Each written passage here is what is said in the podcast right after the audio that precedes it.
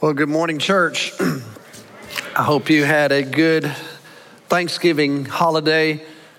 We did as a family. We were grateful to have some time together. We spent last week, most of it in Angel Fire, New Mexico.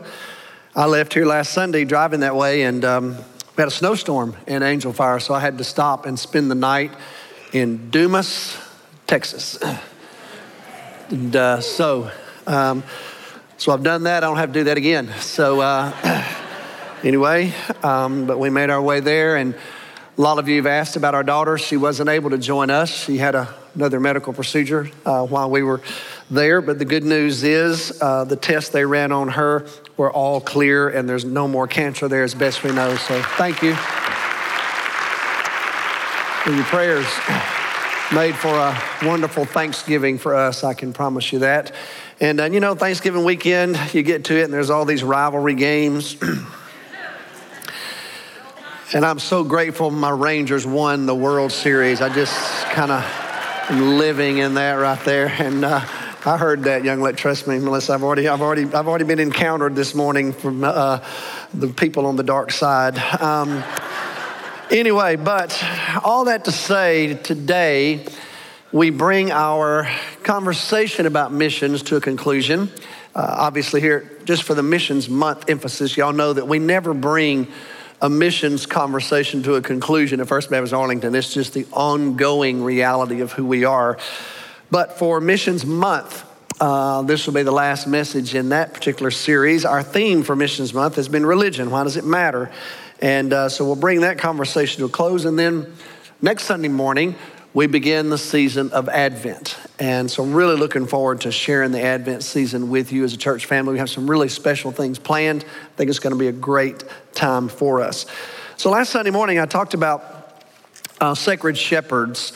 And today I want us to talk about how sacred shepherds turn into sacred sharers. And I want to use this text in John 21 this morning. Y'all remember we talked a little bit about this last week.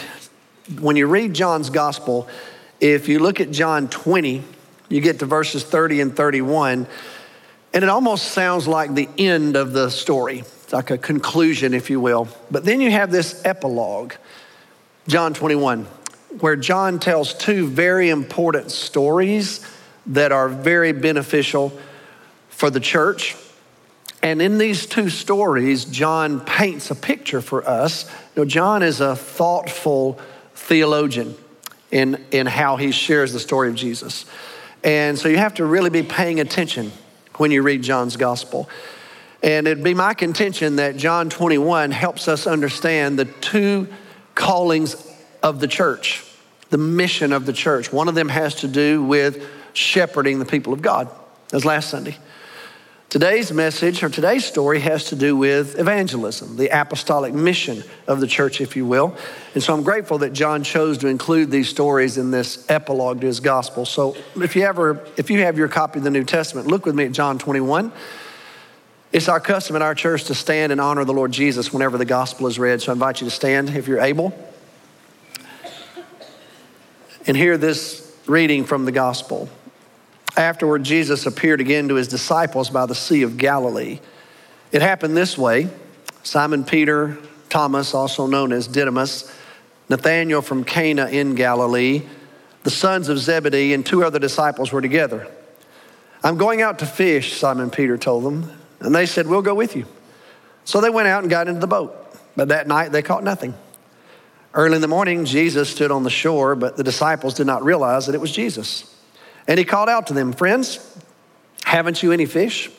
"No," they answered. He said, "Throw your net on the right side of the boat and you'll find some." When they did, they were unable to haul the net in because of the large number of fish. Then the disciple whom Jesus loved said to Peter, "It's the Lord." As soon as Simon Peter heard him say, "It's the Lord," he wrapped his outer garment around him, for he had taken it off, and he jumped in the water. The other disciples followed in the boat, towing the net full of fish, for they were not far from shore, about 100 yards. When they landed, they saw a fire burning coals there with fish on it and some bread.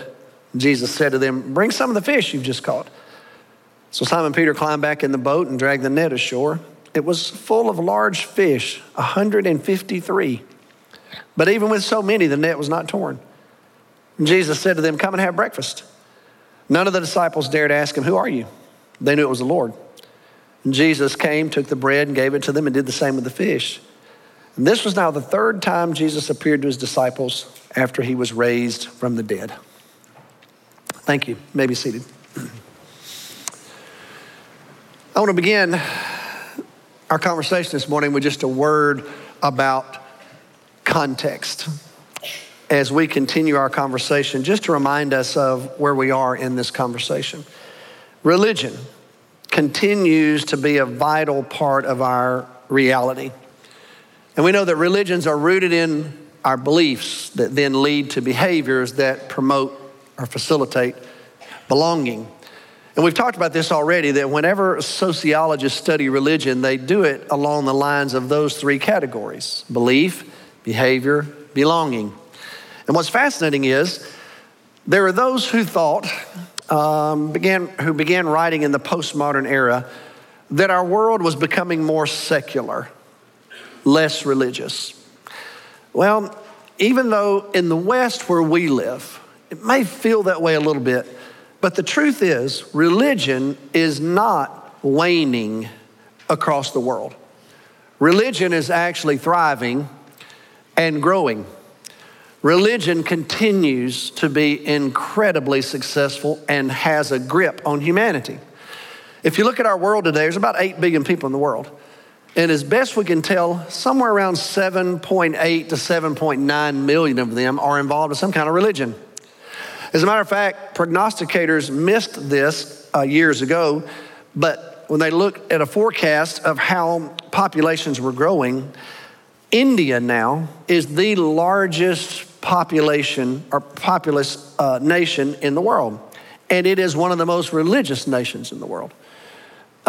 Those who live in India, over 99% of them are religious people. And other religions are growing across the world as well. So in other words, religion is here to stay. It has a grip on humanity. What about our context? What is the religious climate like in Arlington, Texas? Because that's where we live. Well, here's what I tell you about best we know about Arlington, Texas.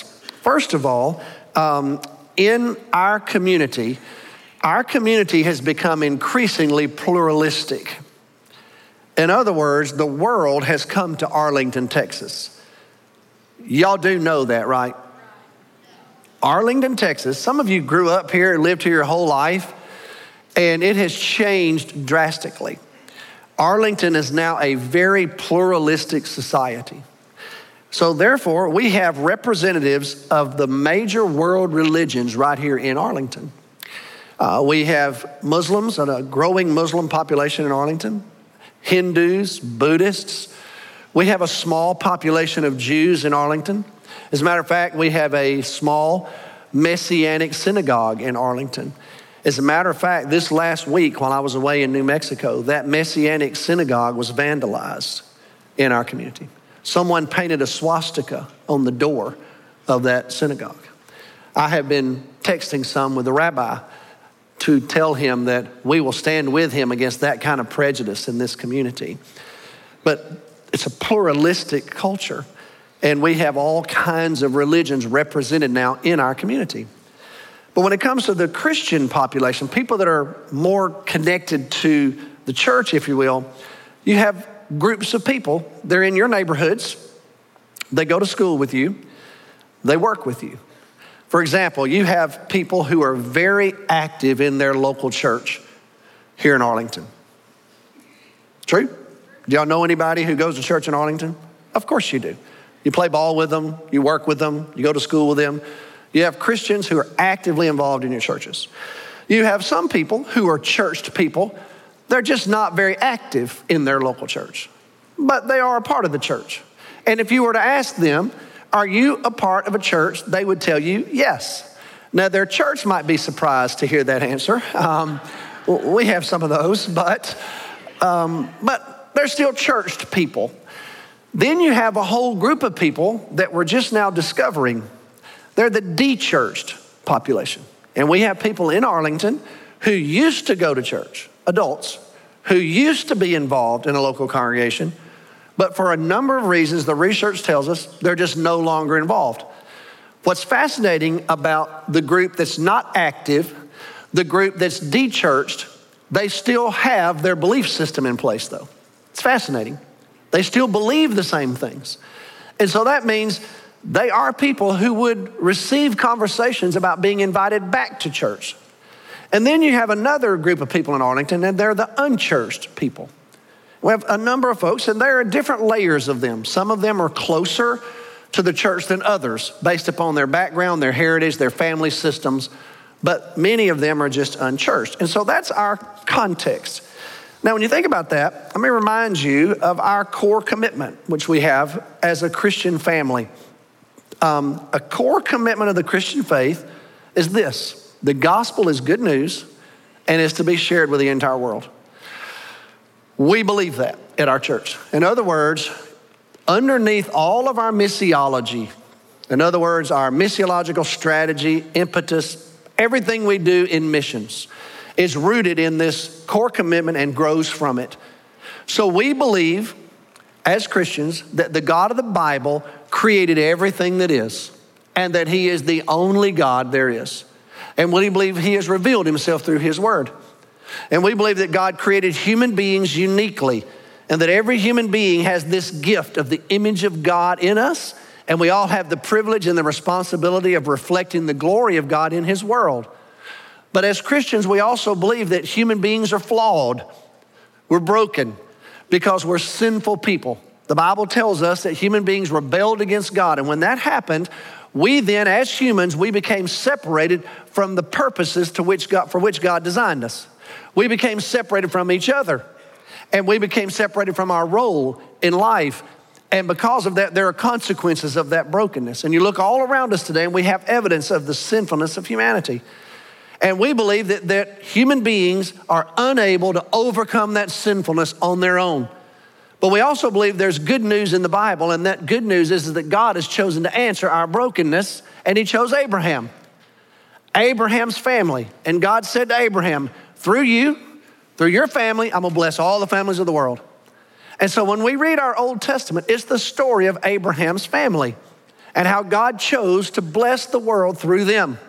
Now, when you read the Old Testament, it's an honest book. So we see the shortcomings, the failures, where the people of God fall short in the role they're supposed to play. But nevertheless, there was always a remnant who was stewarding the promise of God and shepherding it. And then God began to speak to those people to let them know he was expanding this message and this opportunity for the whole world. And so he was going to send a Messiah who would not just be a Messiah for Israel, but he'd be the Savior of the world. And so we believe that Jesus is that person.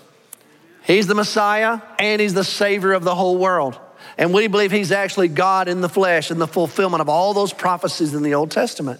And he's God's provision for redemption. And we believe that in order for you to experience life as it's intended to be lived, you have to accept that message and believe that Jesus really is the Son of God, and that he died on the cross for your sin, and he was resurrected from the dead by God, and one day will return and make everything right. And that message to us is a message of good news, because we believe Jesus offers forgiveness, restoration to your purpose in life. He offers reconciliation between you and God. He brings hope into your heart and also gives you the gift of eternal life, and he's the only one who can do that. Now, that is our core commitment.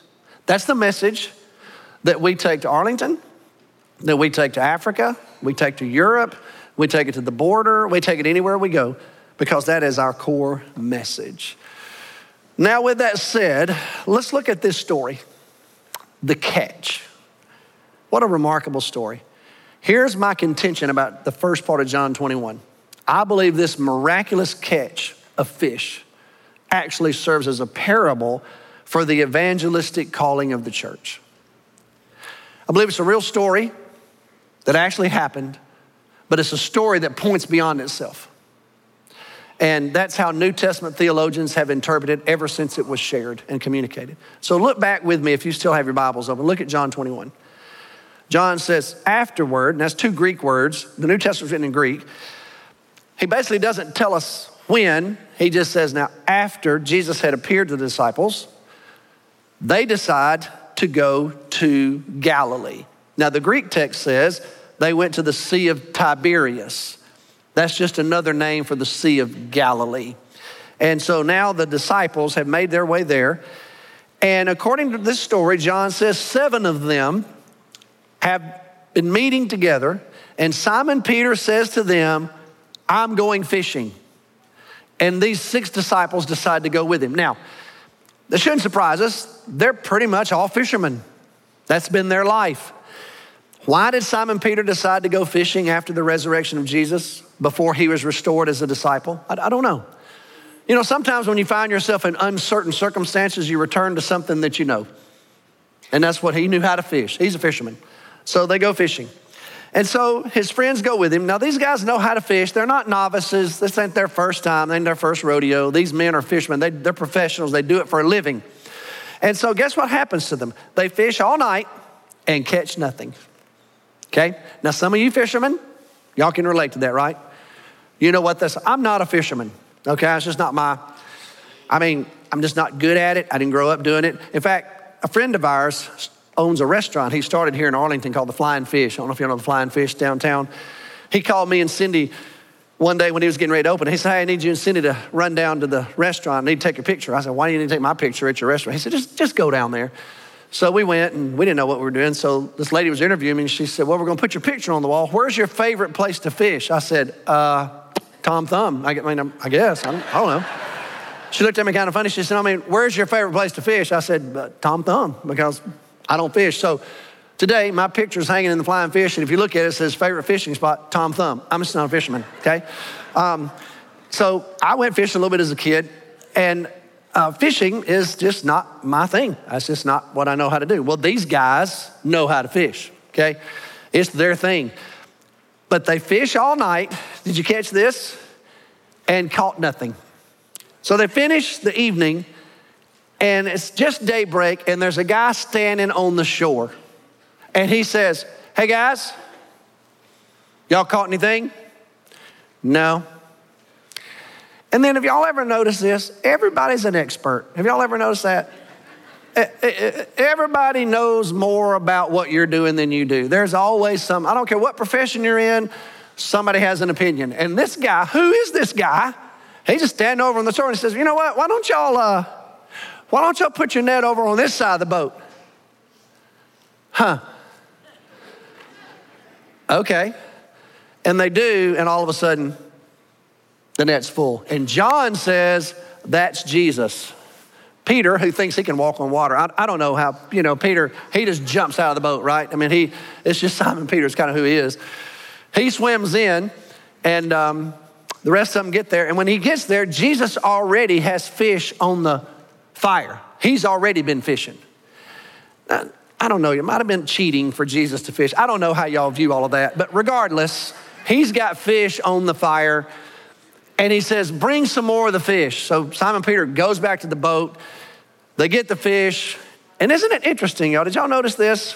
Look at verse 11.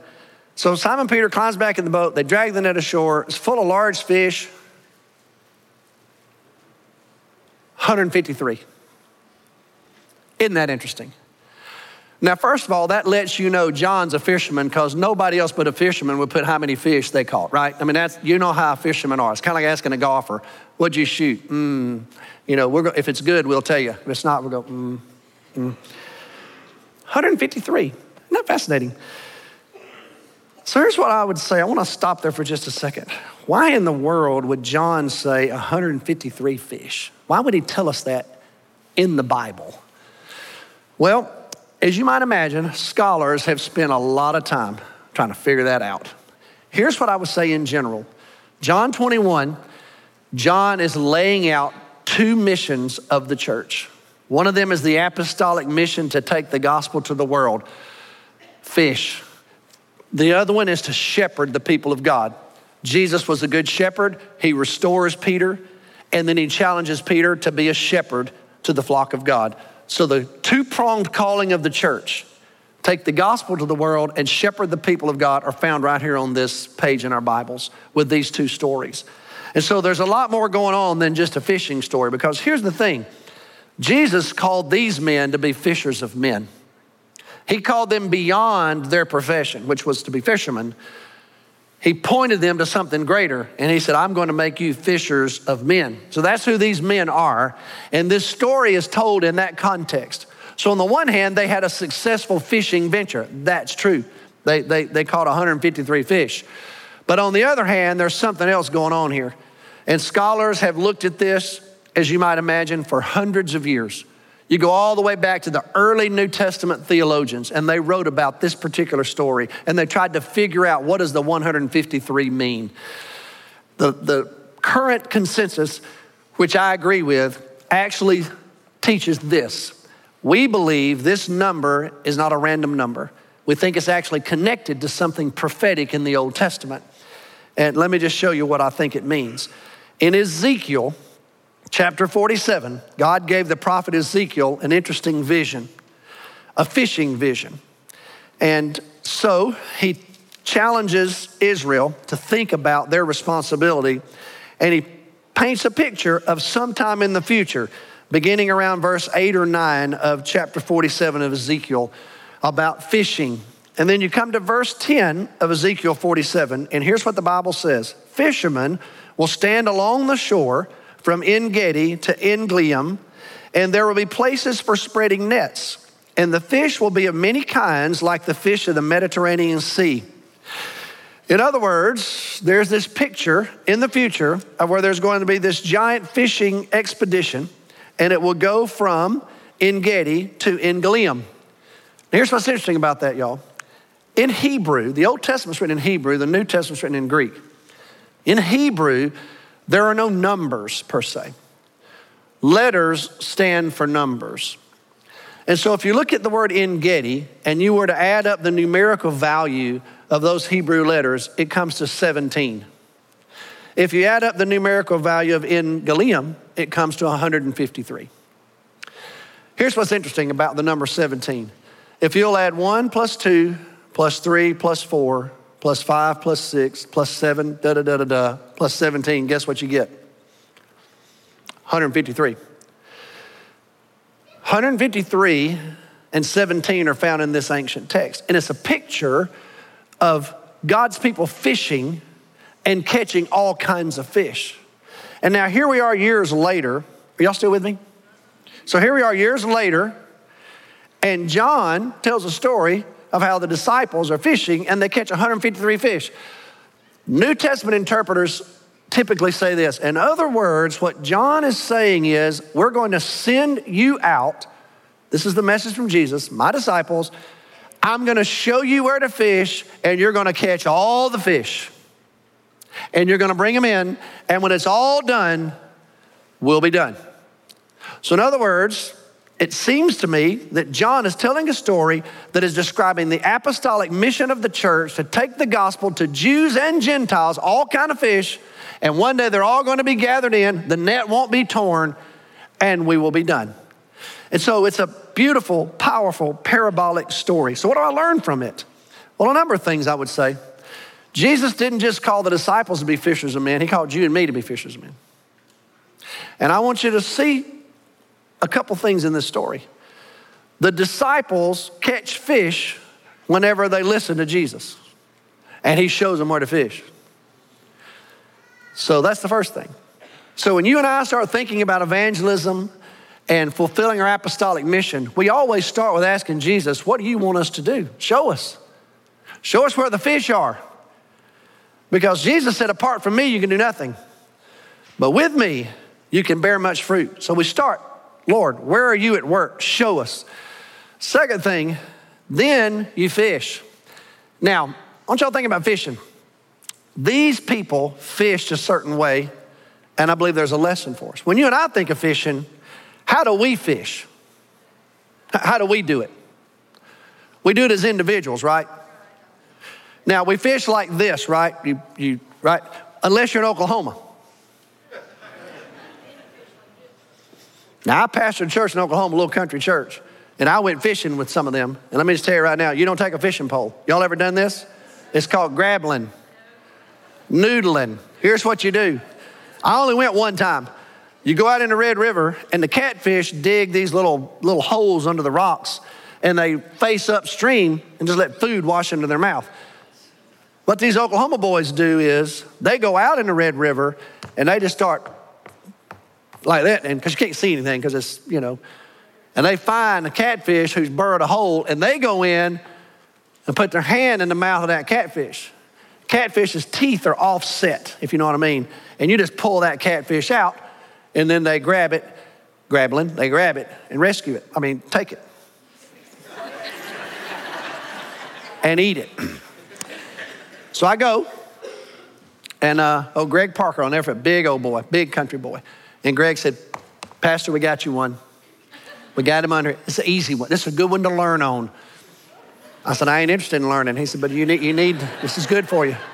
Man up." So I go down underwater, y'all, and I just couldn't do it. I couldn't do it. I came back up, and Greg said, "Seriously, let me go get it." He goes down, y'all. He gets that catfish, and it just eats his hand up. And I just went, "Oh, this is a good one to learn on. Awesome." And so I'm not talking about that kind of fishing. We fish like this, okay? Individually. I want you to notice that's not how they fished. The fishermen in the first century, they don't fish by themselves. That's not how it works. Here's what they do. They have a big net. And they take this big net, and they go to where they think the school of the fish are, and they drop that net into the water. It's open at the top. It's like a big circle. Has weights on the bottom of it. And they capture a school of fish. That's one guy's job, get that net out in the water. Then the fishermen take the casting nets, and they throw the casting nets, which are also weighted, into that pool, and they drag the fish up. And you have to do it all together. You can't do it by yourself because it won't work. So I want y'all to think about that with me. Here's what I think we've done in evangelism in America. I think we have reduced it to only one-on-one conversations. And I think we're missing something here. There's nothing wrong with one-on-one conversations. They can be very powerful. But what I would tell you is I think what we should be thinking about is how to do this together. So I want y'all to think about that with me this morning. Many of y'all in this room are in a Sunday school class. You're in a small group. What if y'all decided to start fishing together? What if y'all decided, let's ask the Lord, where do you want us to fish? Who should we be going after? Instead of just one-on-one, the one-on-one can happen, but let it happen in the context of a group of you. Because we're all gifted differently. And here's the excuse that we use about evangelism. You know, I'm not much of an evangelist. I mean, somebody else needs to do that. No, everybody's been called to fish. You may be the person that needs to go out and just help find them. You're the one that drops that first net. You may have somebody else who's better at casting than you are. Well, the point is, what if every Sunday school class in our church right now said, okay, who do we need to reach? Lord Jesus, show us. Where are the fish that we're supposed to be responsible for? Where do you want us to go?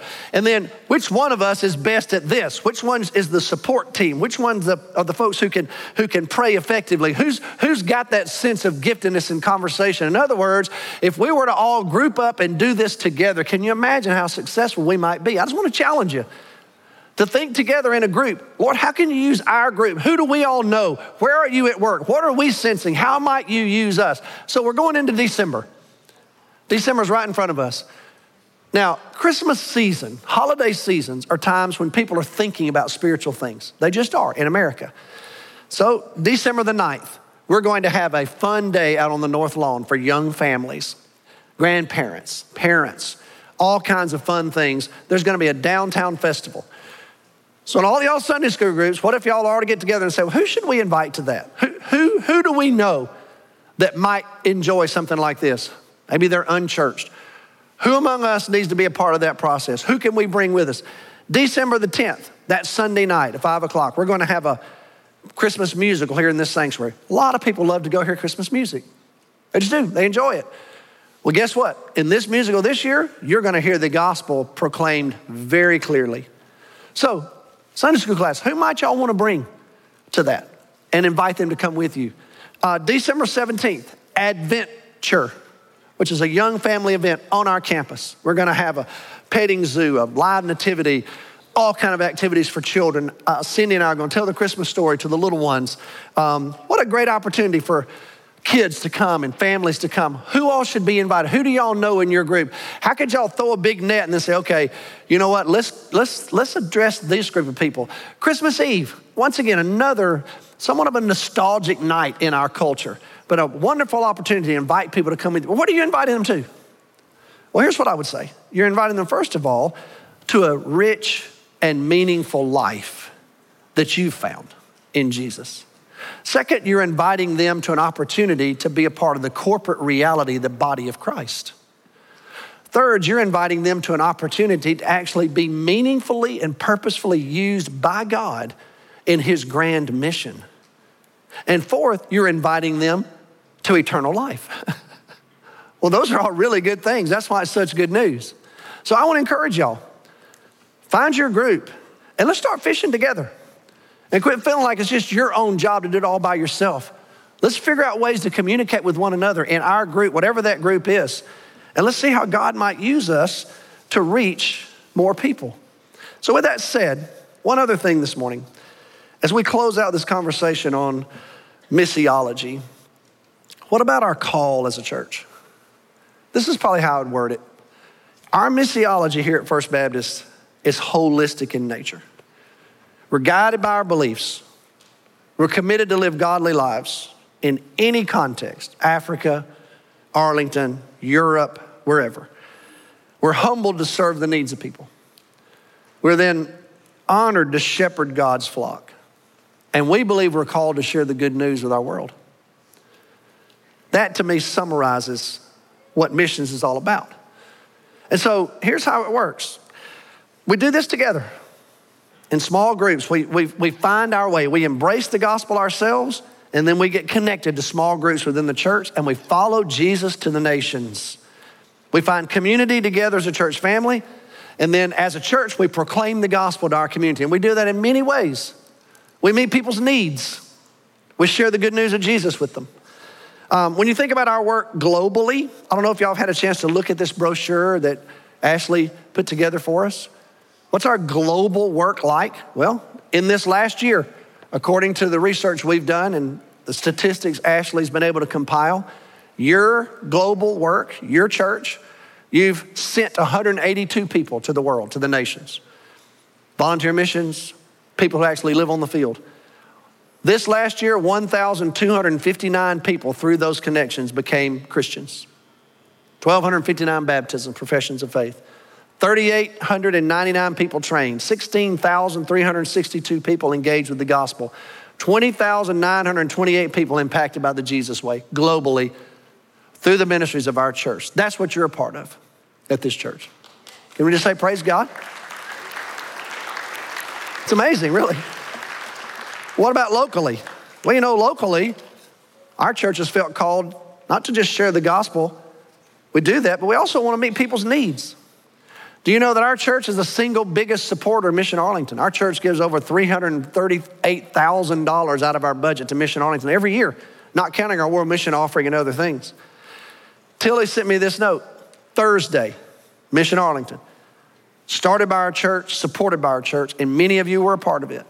We gave Thanksgiving meals to 6,593 families. That's 28,099 people. And there were 4,668 volunteers that served on Thanksgiving Day.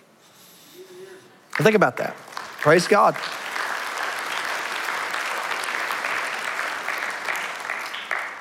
That's your church at work together with others because we fish together, remember? That's how it works. You know, for me, I want you to know, as a pastor, back in 2005 or so, I really began to search for partners in mission because I felt like things had changed so much in my denomination that I no longer felt at home. And so we started Restore Hope in 2006, a community of churches trying to take the gospel to the world. I still remained unsettled for a long time. In 2016, I, along with a couple other people, invited some folks to come to Nashville, Tennessee to meet and have a conversation about what can we do missionally, because I no longer felt at home in my national denomination. And so a group of us from Texas and Virginia met in 2016, 7 years ago. We've been meeting ever since. And that group has grown. It's now a multi-denominational group of people. They're literally from all over North America, pastors, mission leaders, seminary presidents. And we have decided to launch a new missional movement called Ascent. It's based upon the Psalms of Ascent, and it's based upon our responsibility after the ascension of Jesus to take the gospel to the world. And we've adopted the calling to re-evangelize North America. We've chosen a leader for our movement. I'm the chairman of our steering council and our executive committee, and we're beginning our work.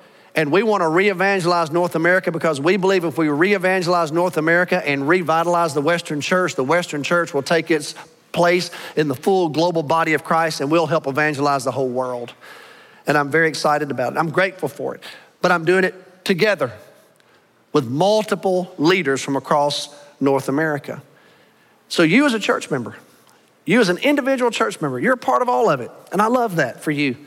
The things that I've talked about this morning, those are your missions and your mission stories. This is your missions life. We're trying to reach this community holistically, connecting together to have a global impact. So when you become a part of this church, what I want you to know is we need you. We need you to be a part of it because we're doing this together. Without you, we're diminished. And your efforts are pooled together and we work together for the glory of God. And we have felt the leadership of the Spirit of God moving into next year. Our theme for 2024 is together. And we're going to explore what it means to be together as the people of God.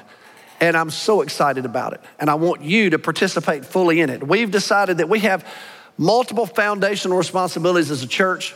We're embracing all of them. We're highlighting three of them next year. Reaching young adults, young families. Reaching new people. And using this campus the best way we know how to be stewards in this downtown community. Those are our three priorities for next year. And you were a part of that. And I want to thank you for it. And I want to invite you into it more fully than you've ever been. So how do you participate? Well, you pray, you come, you give. You know, financially, when you give financially to the budget of this church, you are supporting the entire breadth of our work, the vision, the vitality of ministry here in this downtown community. And what we've chosen to do is a big task. It's a huge vision. It's bigger than any one of us. And it costs for us to do it. I get it. It's huge. As a matter of fact, right now, we're in the final part of this year. We're $600,000 behind our giving goal right now. And so I want to encourage you to be faithful in your giving as we come to this year end, because we believe this work is important. And I realize it's sacrificial, but it's worthy effort. It's worthy of our sacrifice, and I want us to be faithful to it. And then the World Mission Offering goes to support so much else of what we do. So the point is, you and me in this church, what do we do? Well, some of us go. Some of us do. Some of us go live somewhere else. We've got people living in other places, but most of us are here. And we send, and we bless, and we give, and we humbly serve each other, and we love each other, and we shepherd one another, and we share the gospel, because we're all sent to some degree. In fact, we're supposed to live that way. That's our challenge, to live sent. Well, let's you and I play our role in this season in the life of this church. May it be so. Let's pray together. Father, I want to thank you for the calling to be a part of a local congregation. In fact, for the calling, the invitation, the privilege of being a part of this congregation. And I would just say, first of all, thank you. Thank you for letting us be a part of it. But Lord, may we live well into the responsibility that comes from being a part of a local church. And we trust, Lord, that the efforts that we are engaged in will continue to have your blessing. And we ask you, Lord, show us where to fish. Show us where to cast our nets. And then give us the courage and the boldness to do it for your glory. And we pray that in Jesus' name. Amen.